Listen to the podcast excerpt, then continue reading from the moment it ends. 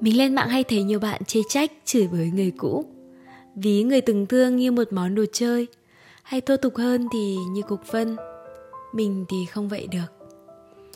Vì một người mình từng thương nhiều như vậy Thì hẳn là có lý do. Và một mối quan hệ đi từ nồng nhiệt Tới lạnh như cho tàn Cũng có lý do. Từ ảo tưởng tới thực tế Từ có dopamine đến không. Xét cho cùng thì vẫn chỉ là đập vỡ ảo tưởng cần phân biệt rõ ràng bạn yêu một người hay bạn yêu những ảo tưởng về họ.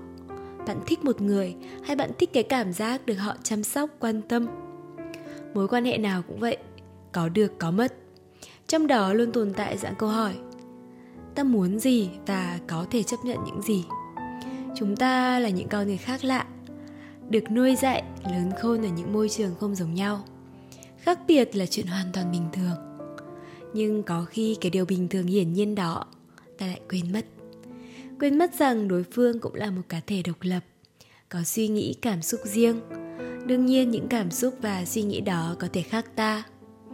Và ta cũng quên mất rằng vốn dĩ ban đầu, ta đâu tìm một người bản sao khác giới của mình để yêu đâu. Ta vẫn hay nói rằng ta thương, ta yêu họ vì là chính họ. Thế mà cái sự yêu thương đó lại tan biến đi đâu khi ta thốt lên mấy câu kiểu có thế thôi mà cũng. Ai cũng chỉ muốn đối phương hiểu cho mình.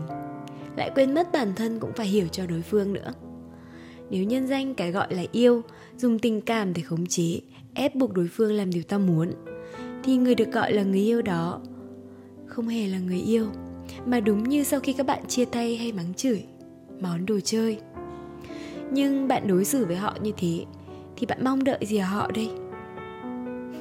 Và bạn hoàn toàn có thể bước đi và nên bước đi khi một người khiến bạn quá mệt mỏi. Nếu đã lựa chọn tiếp tục, lựa chọn cố đấm ăn xôi thì trách ai bây giờ? Bạn không còn là đứa trẻ khi vấp ngã có thể đánh cái mặt đất, cục đầu vào bàn thì đánh cái bàn nữa rồi. Chúng ta luôn biết chúng ta ngã hay cục đầu vào bàn, trước hết là lỗi của mình mà.